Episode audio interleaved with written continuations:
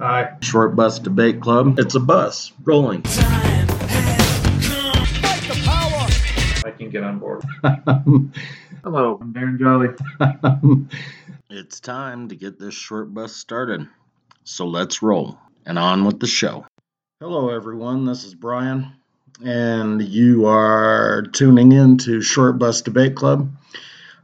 This week, Darren and myself are going to talk about homelessness. For the Monday episode. Yes, it is Monday. My apologies. So we're going to talk about homelessness. And, you know, for the most part, I think homelessness, you know, when you talk about it, people think about, you know, somebody who's living on the street. And that is definitely part of it. But this day and age, there is a whole new type of homelessness, and we're going to touch on that. You know, we're going to talk about maybe some of the things that have helped homelessness grow and introduce these new types of homelessness and go from there. So we just thought we would bring a really joyous and happy topic to you guys on this Monday. Nothing motivates better than the joy and the happiness of homelessness. That's right. That is correct. So I don't know. I noticed a couple of things. So my first trip to Salt Lake City for business was, I think, in 2012, 2013. And not too far from the church, the temple. The big ass Mormon one downtown at Temple Square. Correct. There's a huge park.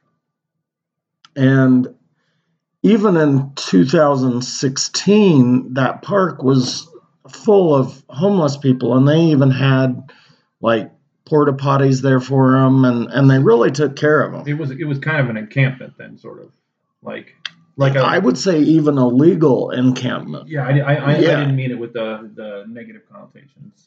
Yeah. And you know, cab drivers and Uber drivers, a lot of them would complain about the homeless people, and it seemed like almost overnight these homeless people were dispersed, because one time I was there and the park was full, and then the next time I was there were no homeless people. Now, obviously, there were homeless people, but they just broke up the populations and sent them to other places. So, you know, now all of a sudden homeless people were around the University of Utah. They were as far south as Provo. You know, they were just in different locations now. Something similar happened in Denver because of the conventions. You know, the GOP came to Denver, and there was the Democratic National Convention, and they broomed all of the homeless people out east. Like the GOP and the DNC didn't know we had homeless people in Denver. And ever since that has happened, we have these dispersed populations, and I think that it's done a few things. One, it's introduced homeless people to areas where there were no homeless people before, not very many. But I think it's also made it to where one of the groups in Denver uses a term called continuum of care.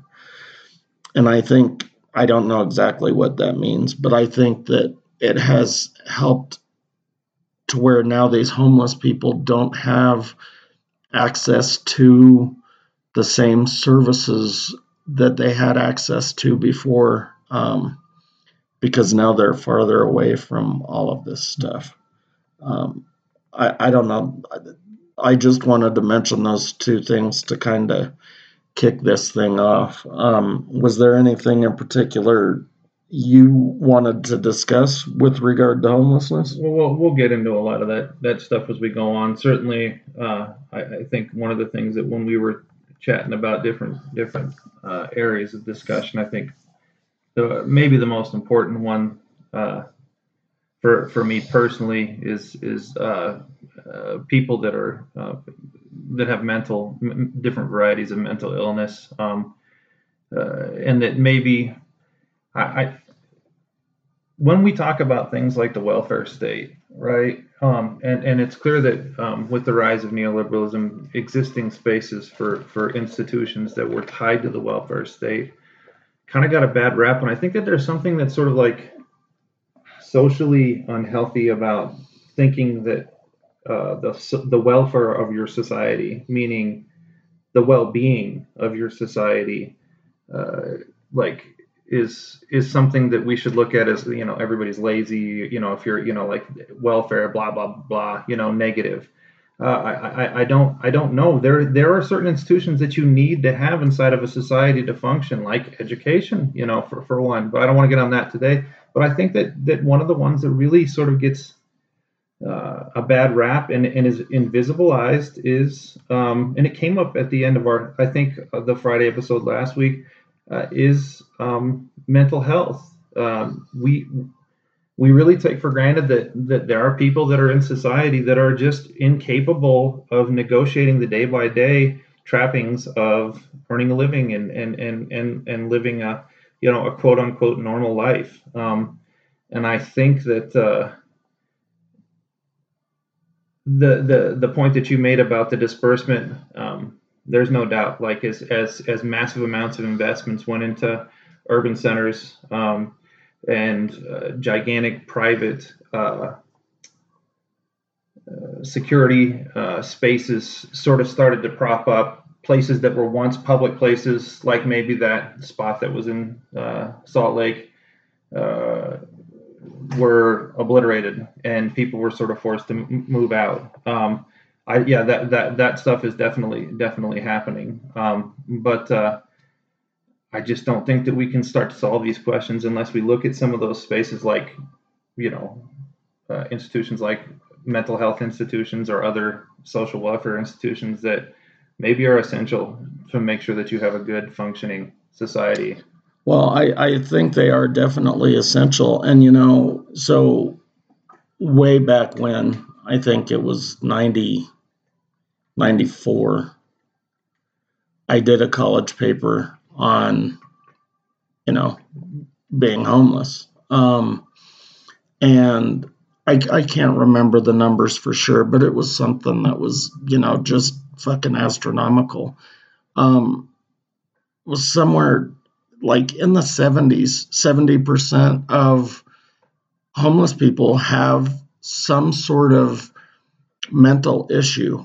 And when I say that, I'm not just saying, you know, they were depressed. I'm talking about something really bad, like schizophrenia or something along those lines, to where, you know, you said they can't negotiate daily life, and they really can't. I mean, a lot of them are hearing voices, you know, things like that. So If 76% or 75 or even 70% are having these mental health issues, there's something we've got to do about that. And you can't just brush it away. No, and it was sort of ironic that I was talking to my doctor about it,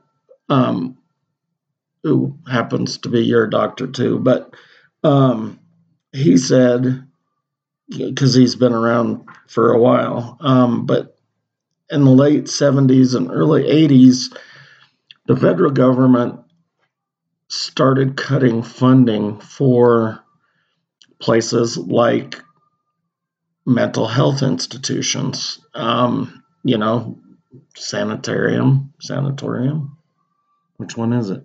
Sanatorium, if you can't breathe, right? That's where Doc Holliday died, was a sanatorium. That is correct. Yeah. Okay. So.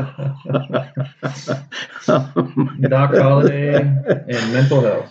So they started shutting down these places and cutting funding. So at the federal level, that money starts to trickle down to states. And so when they cut it, then the states no longer have these matching funds So we lose that stuff on a state level as well. So these places where these people used to be housed, you know, and had a location where they had someone giving them their medicine every day, were, you know, basically being eliminated. So now these people were basically scattered to the streets because they no longer had a bed in a hospital, so to speak. And now, you know, if you don't have insurance, you don't have a bed in a hospital. And so basically that means if you're crazy and your parents are rich, then you can get health care and treatment so that you don't end up being homeless because you're schizophrenic. But if you're poor and you don't have insurance, then I guess you end up being homeless.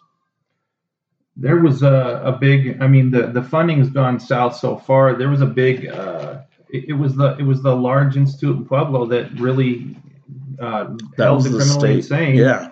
And I mean, as far as I understand now, that place pretty much doesn't exist. I mean, at least the number of people that they house is not, I mean, they're not doing what they were doing. And the people that they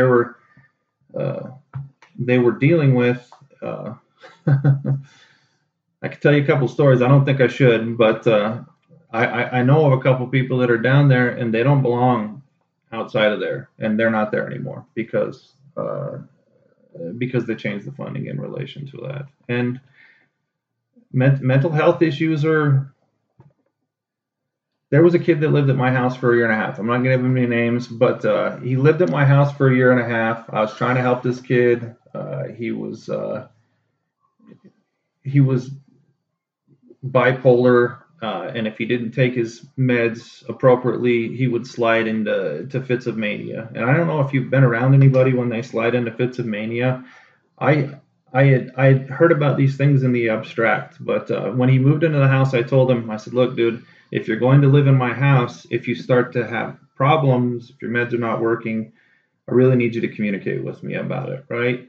So he had been there for about 6 or 7 months, and he had started to do some really, really peculiar things. He'd like not come in. It was clear that he wasn't feeling comfortable inside of the house. He just had some odd habits. And when you try to communicate with them, because you're living in a social environment with other people, I mean, you affect other people when you live in a social environment. So what do you have to do? You got to communicate, right? So you try to communicate. And sometimes this individual would shut down in those moments. So he had this red minivan, and he would sit out in front of our house for hours and hours and hours and hours, and he would not come inside, and there was no communication that was happening. And I could see that things were starting to get bad. Like I said, there were a couple things that were communicated, and he just, you know, he refused to talk at this point in time. So this incident occurred where somehow or another he ran out of gas up at King Supers. He had to come back home. He came inside. And he said, you told me that if I started to have problems that I needed to communicate to you. Clearly, he was not communicating with me because he was trying to honor an agreement we came into. It was because he had essentially been backed into a corner and he didn't have any other choice. He wasn't going to be able to get his car if I didn't help him at that point. So he told me that he was trying to honor the agreement. So I said, all right, let's go get your car. I said, you follow me back home. And We'll see if we can't figure it out. Well, we got his car. He did not follow me back home. He drove to another parking lot, and he proceeded to sit in that parking lot for 4 days. Did not eat, did not drink. He ended up calling me and leaving 4 voicemails on my phone. And on the 4th day, he ended up in the hospital. And when I went to the hospital, he asked me if I could come down and talk to them, to tell them that he did not need to be in the hospital. And I could hear at this point in time that not only was his mind not in the right space, it was in a space that I wasn't familiar with at that point. I mean, I'd interacted with him. I knew that he had some problems, but I don't think that I realized to what extent those problems would come about when they manifest. So when I started to talk to him, the lady who was the psychiatrist came in, and she started to touch. She said, so I need to talk to you about what's been happening. What, you know, have you talked to him in the last few days? And he goes and he says, well, I'm going to stand over here. You don't need to pay attention to me. I won't listen to anything that you guys say.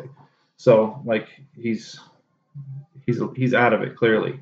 But she asked me, she says, when you talk to him, is he capable of like listening to you and having a response? I said, no. I said, he would say something to me and I would say something back to him, and he would already be onto this next thing, and he would just start spinning and spinning and spinning. And she said, well, he told me that he had said to you that you asked him if he started to have a problem like this to let you know.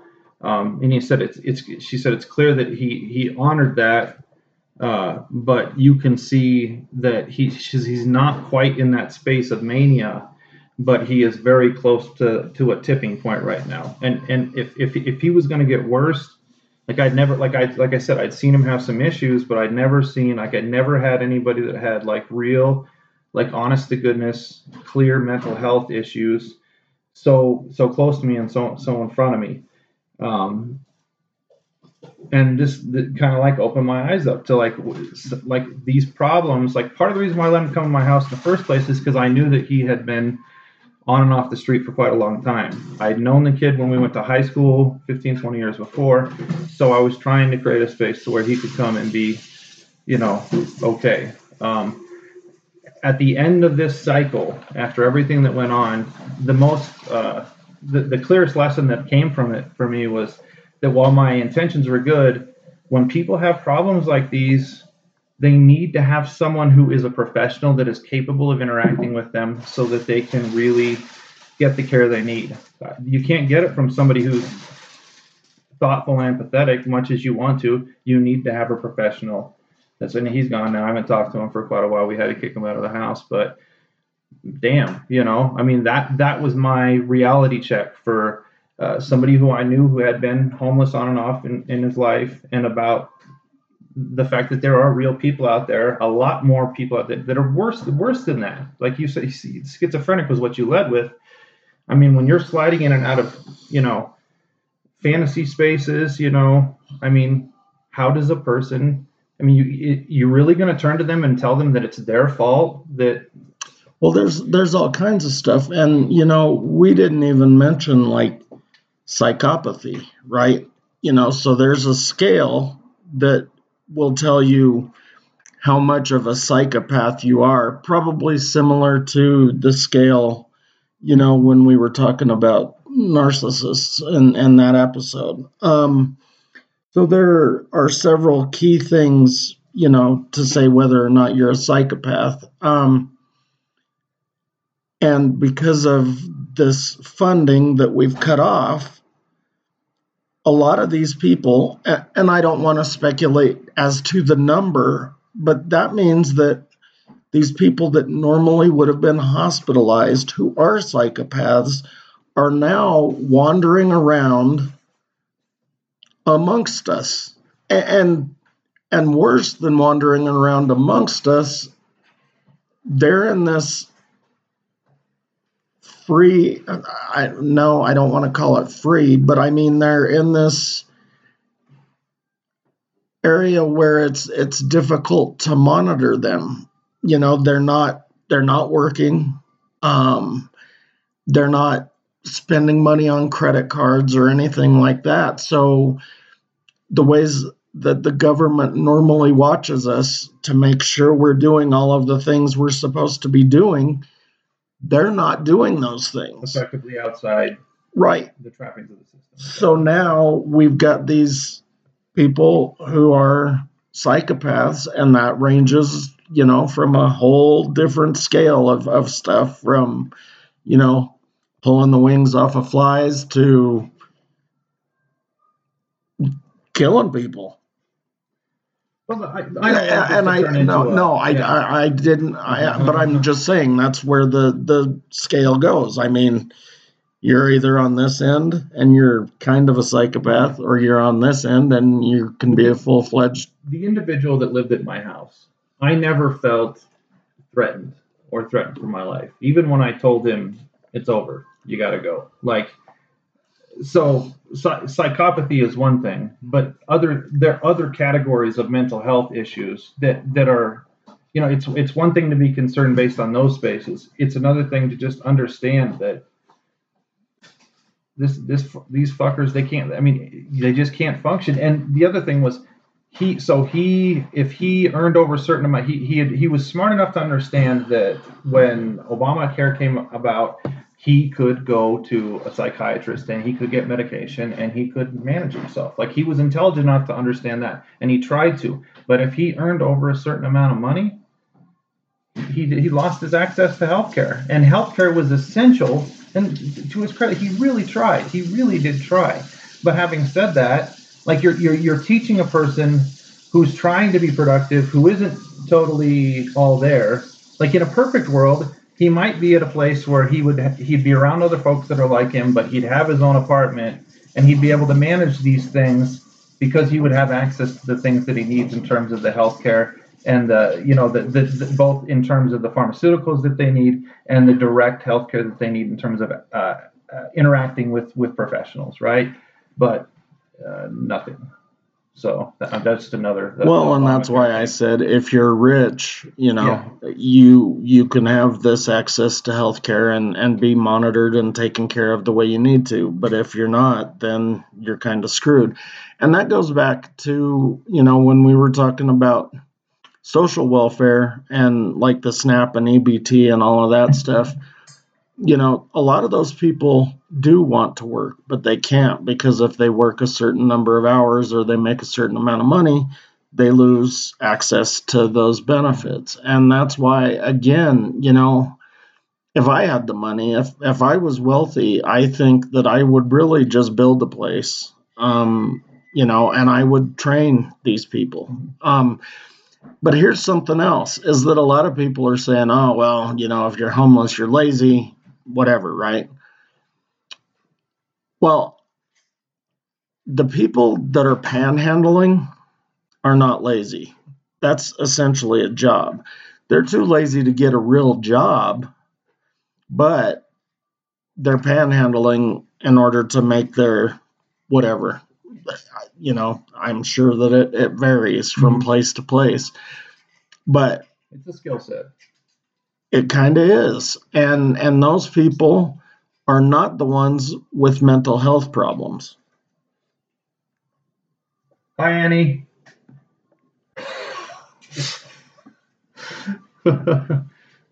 Annie might actually be. No, I'm not going to say that. I love you. Okay. Those people are not the ones with mental health problems. So they're the ones that may be lazy to some degree because they don't want to have a real job. But working at panhandling 6 hours a day is work. It's not back-breaking work, but standing out in the hot-ass sun for any... Yeah, I wouldn't pick that. No. So, I did. Okay, so I'm one of the guys that isn't going to give these people money anymore. I think I've been taken advantage of too many times, so I'm kind of done. But a few years ago... Well, it's actually been a lot of years now, but back in 2006, when I was running peoplespropaganda.com, I decided that I was going to put the homeless to work. So the ones standing on the corners with their sign that said, need help or we'll work for food or whatever, I paid a bunch of them to put bumper stickers that said peoplespropaganda.com on their little "we'll work for food" sign, and did you really? Fucking A, dude. And I did see, an increase in web traffic, and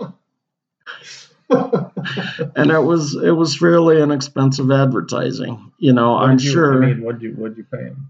Like $5-10, whatever. I mean. Yeah, whatever. I'm just curious. It was more than the $2 that I. You're giving them money to do that, and yes, that's his. There's a. And he still just had to stand there. Yeah, you didn't alter the. Right, And who knows, maybe somebody said, hey, what's peoplespropaganda.com?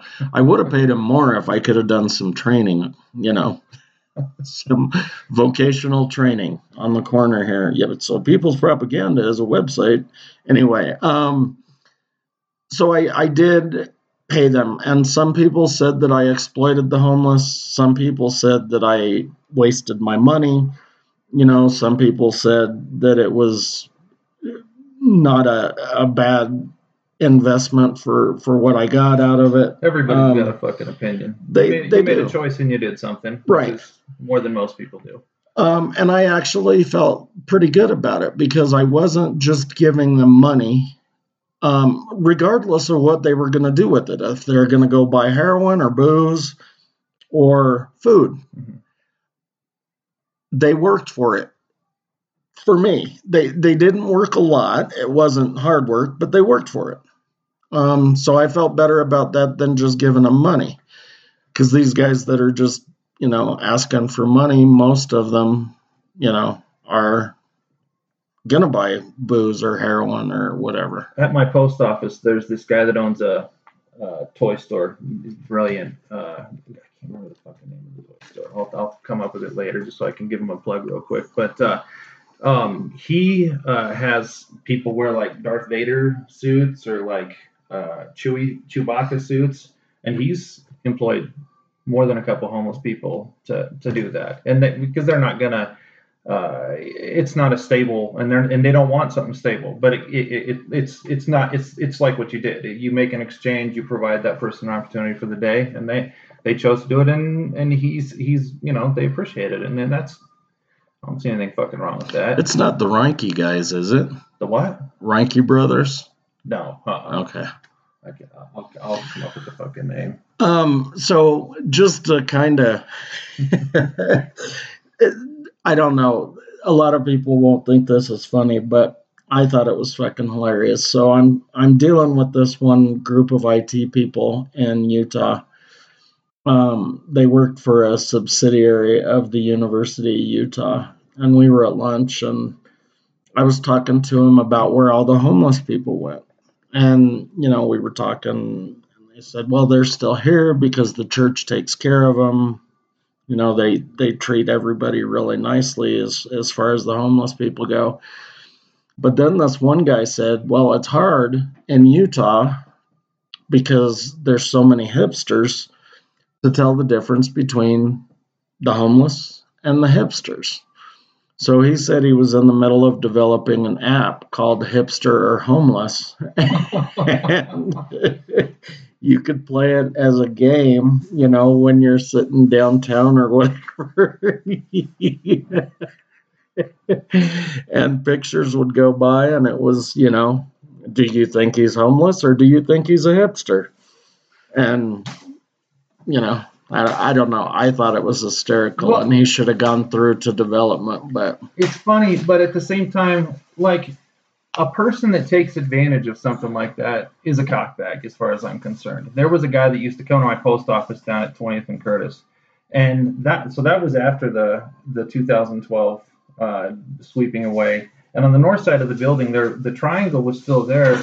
We would have a fair amount of homeless people that were there, and they were not there. It was sort of a come and go, because no matter what, the emergence of private spaces down there definitely created a difficulty for anybody to. And there, you know, encampments. Well, there would be encampments here and encampments there. There would be all these efforts to minimize them by people that had investment, because that's the way that shit fucking works.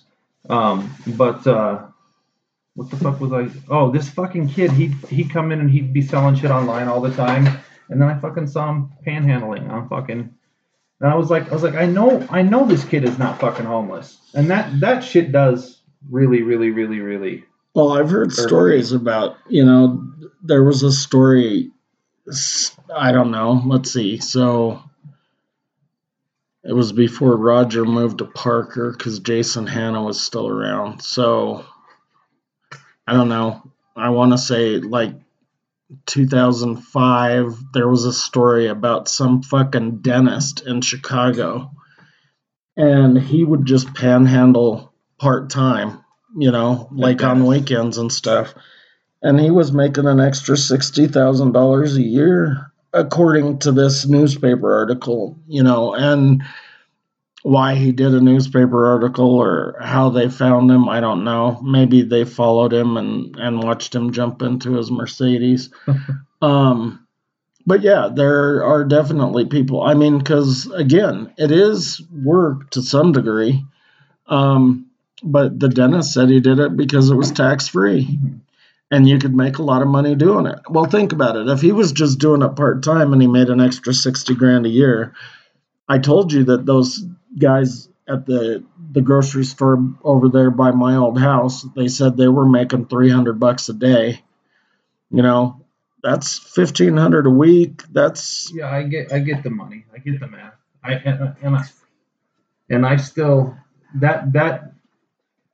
I still want to kick that fucking dentist in the knee. And those guys that are over there doing it, like, I think it's like The Fisher King. You see the movie The Fisher King? I fucking love that fucking movie, dude. But there's the guy, the Vietnam vet, you know, like, he's honestly, you know, and then, you know, Jeff Bridges, he makes this comment about it because somebody throws money, but it doesn't go in the cup, and he's like, what a dick, you know, he doesn't even, and the guy says he doesn't have to look at me. He's not paying, or he's a paying customer, you know, like, when I see somebody like that, that's doing something like that because they are in a real situation, when it's a Vietnam vet, when it's a person that has mental deficiencies, you know, and of course, like, I do believe in, and I am not, because I'm a Marxist, I do not believe John Locke. I do not believe social contract theory, but I still believe in concepts like social contracts, where we have these sort of spaces where we're here in it, and we're in it together. You know, I would like to think that a person's not trying to dupe me when they're fucking asking for something, and I want to help them. But if a person's trying to dupe me, I want to kick them in their fucking knee and break their fucking knee. Then they can spend $60,000 getting their knee fixed for the fucking next 2 years. Well, I mean, some of them maybe are trying to dupe you. There is the one guy, I haven't seen him around in a while, but, you know, he had the sign that said, "Why lie? I need a beer." Mm-hmm. So, I mean, he's telling the truth, just straight up. Mm-hmm. You know, what if the sign just says, "Need a little help"? You know, I mean, where does the dupe begin? You know, if I bring a stroller and I've got a stroller there and I've got a sign and say, you know, please help my kids, or please help me and my kids, I'm definitely duping everybody. But I mean, fuck, I definitely could use a little help right now. Yeah.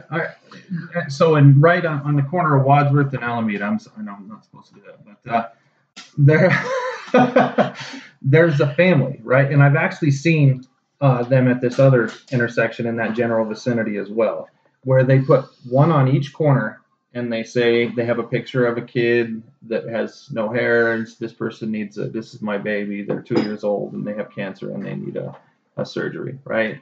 So, like, I seen them at this intersection and this other intersection all day long for, you know, for like 3 or 4 months straight, right?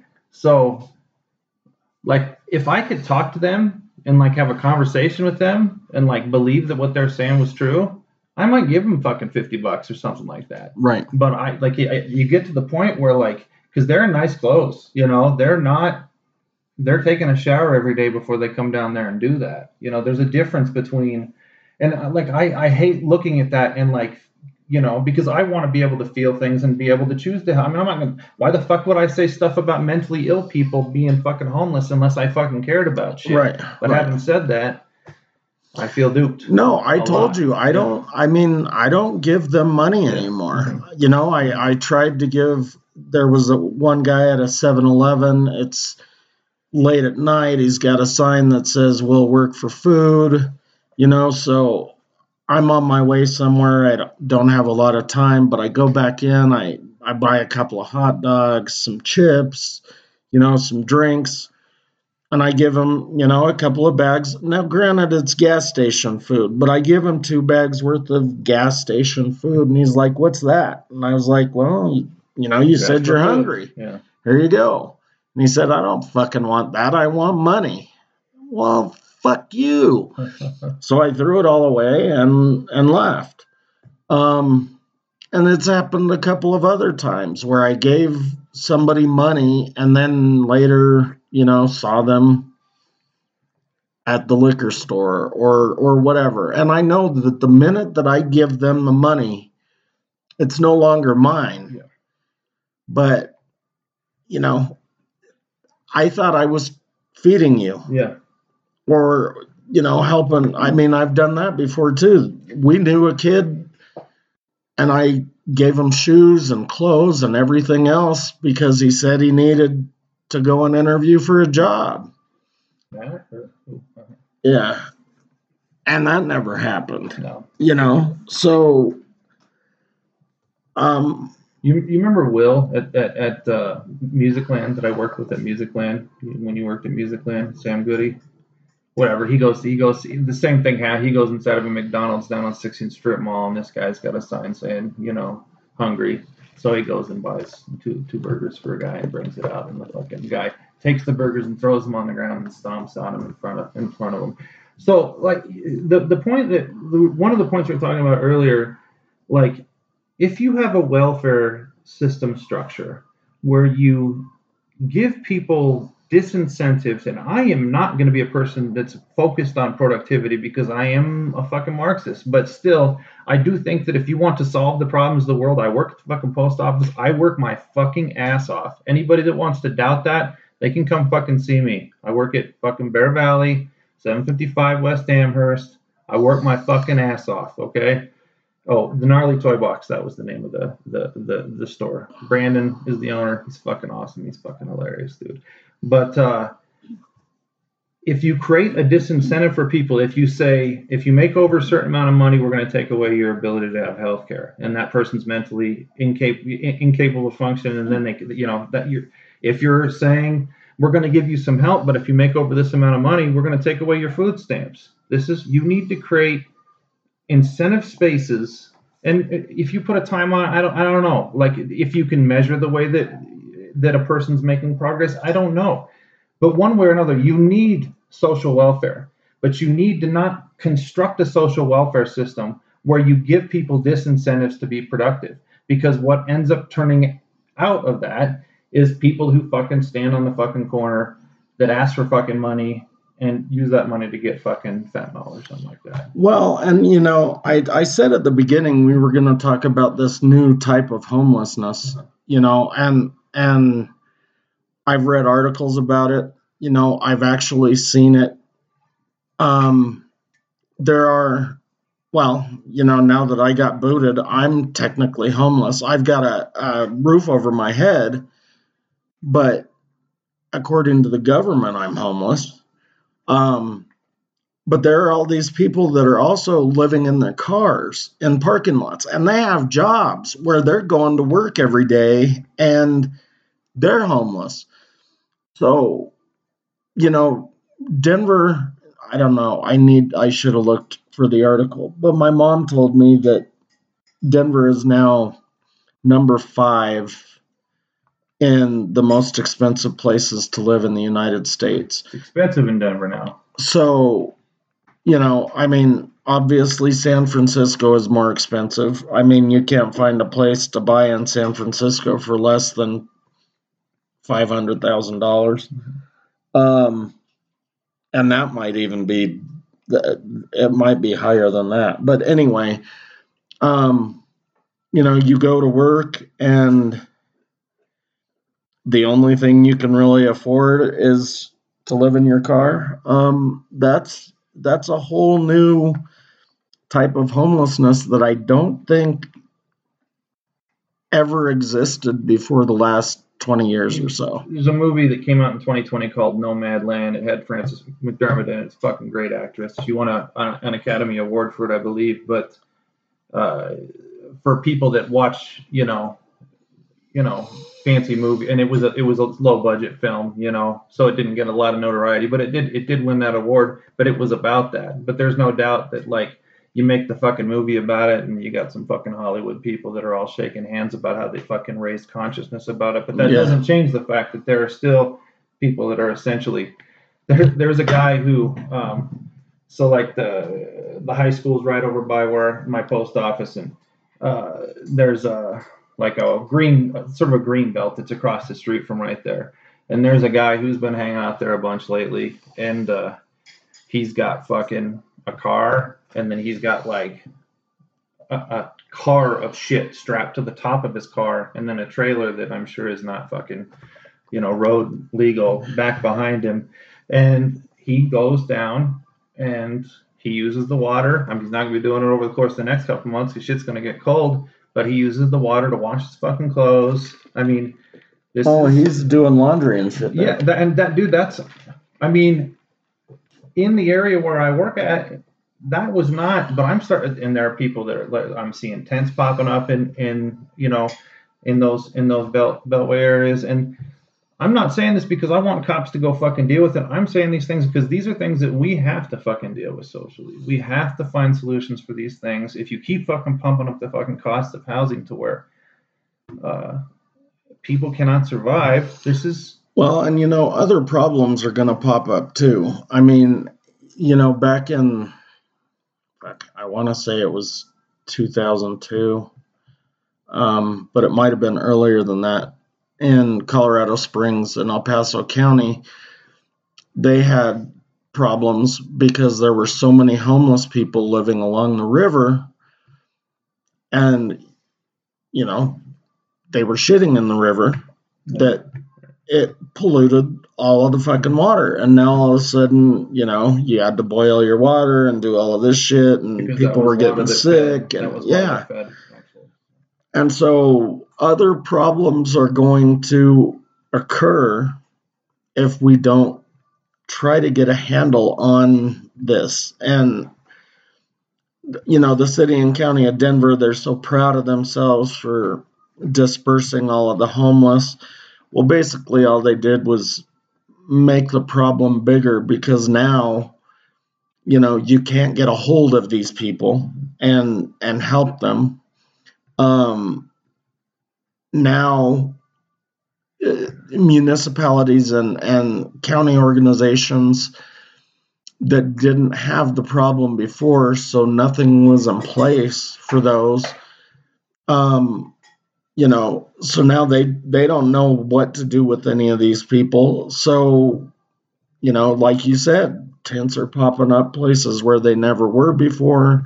They're utilizing resources that aren't necessarily even there, whether you're talking about, well, and if they're drinking water out of fucking Bear Valley, there's a chance that they're going to get sick and fucking die. I don't know if they're drinking it, but they're definitely using it for cleaning shit for sure. And probably for some of the stuff you were talking about, you know. You know, and that ends up being a problem for everybody else. Mm-hmm. So again, you know, don't do like I do and automatically assume these people are, you know, just lazy and panhandling because they don't want to get a job. They could be just straight fucked up in the head, and may actually need some help. And a lot of them probably do. So I know we're coming up on 45 minutes. There were some things that I thought about talking about, and we didn't really get it covered, but I think we'll probably circle back to this at some point because, you know, social welfare and homelessness isn't something that we can do within an hour and a half, and between the two episodes, that's where we are. So yeah. I got nothing else. I mean, there's a million things that we scratched this. We scratched. There's one of just closing, and this is, I found this on the World Socialist website. Gerald Rivard III was arrested. This was back in March. He was targeting fucking homeless people in Washington D.C. and it looks like in New York City as well, Manhattan. He shot a fucking guy in his fucking tent and lit it on fire. Like, targeting people and killing them for being homeless, you know, that dude's got fucking mental problems that he needs to get checked out. But if anybody's going to that fucking extreme, you need to check yourself a little bit. And I'm not a liberal, you know, like I said, I'm a Marxist. So like, there's a difference between those two things, but I care for people, but fucking lighting a goddamn tent on fire after you shoot somebody. Whew. I hope that guy gets punished severely. I'm sure he will, since they caught him. But remember, I mean, homeless, they are always a target on some level. Don't you remember when they were beheading all of those homeless people here in Denver? I didn't even think about that until just then. Yeah, and those were kids that did that, if I remember correctly. Well, they didn't actually catch anybody. Uh-huh. It's still an open case. Okay. Because when I was doing research for my book, I was calling the Denver police. I'm like, look, I can't find the entrance to those tunnels. Where are those tunnels? Remember they, you know, put all those heads in there, and they put me on hold, and then another cop came on, and he's like, that's still an open case. What's your name again? And I was like, Brian Courtney. And he goes, we can't tell you where those tunnels are. So anyway, no, they didn't catch anybody. It's still an open case. Yeah, until I just said that, I totally forgot that even happened. Yeah, so they target homeless people a lot, which, I mean, I don't know. There was that one shitty movie where it was Jean-Claude Van Damme, and they hunted people. If you say there was this movie with Jean-Claude Van Damme, you don't really need to say that it was a shitty movie. It's sort of redundant at that. Yeah, it's implied. Yeah. All right.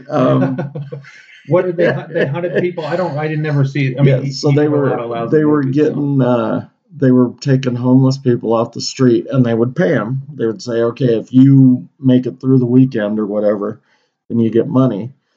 But it was all of these rich people who wanted the most dangerous game, but for homeless people, essentially. I think that we should do that with rich people. Hunting rich people? Yeah. I'd like to do that with Jeff Bezos. Now, having said that, I don't have any connection with him. I don't know where he's at. So if he disappears, I'm always where I'm supposed to be. But having said that, eat the rich, man. Come on. Eat the rich. All right. Well, we got to go. It's 47 minutes. We could talk a lot of shit from here on out. But and Darren doesn't have anything against Amazon or Bezos. So or even rich people for that matter. No, but it would be fun to hunt them. All right. Short Bus Debate on, roll. I don't think you got that, but that's 720-334 roll.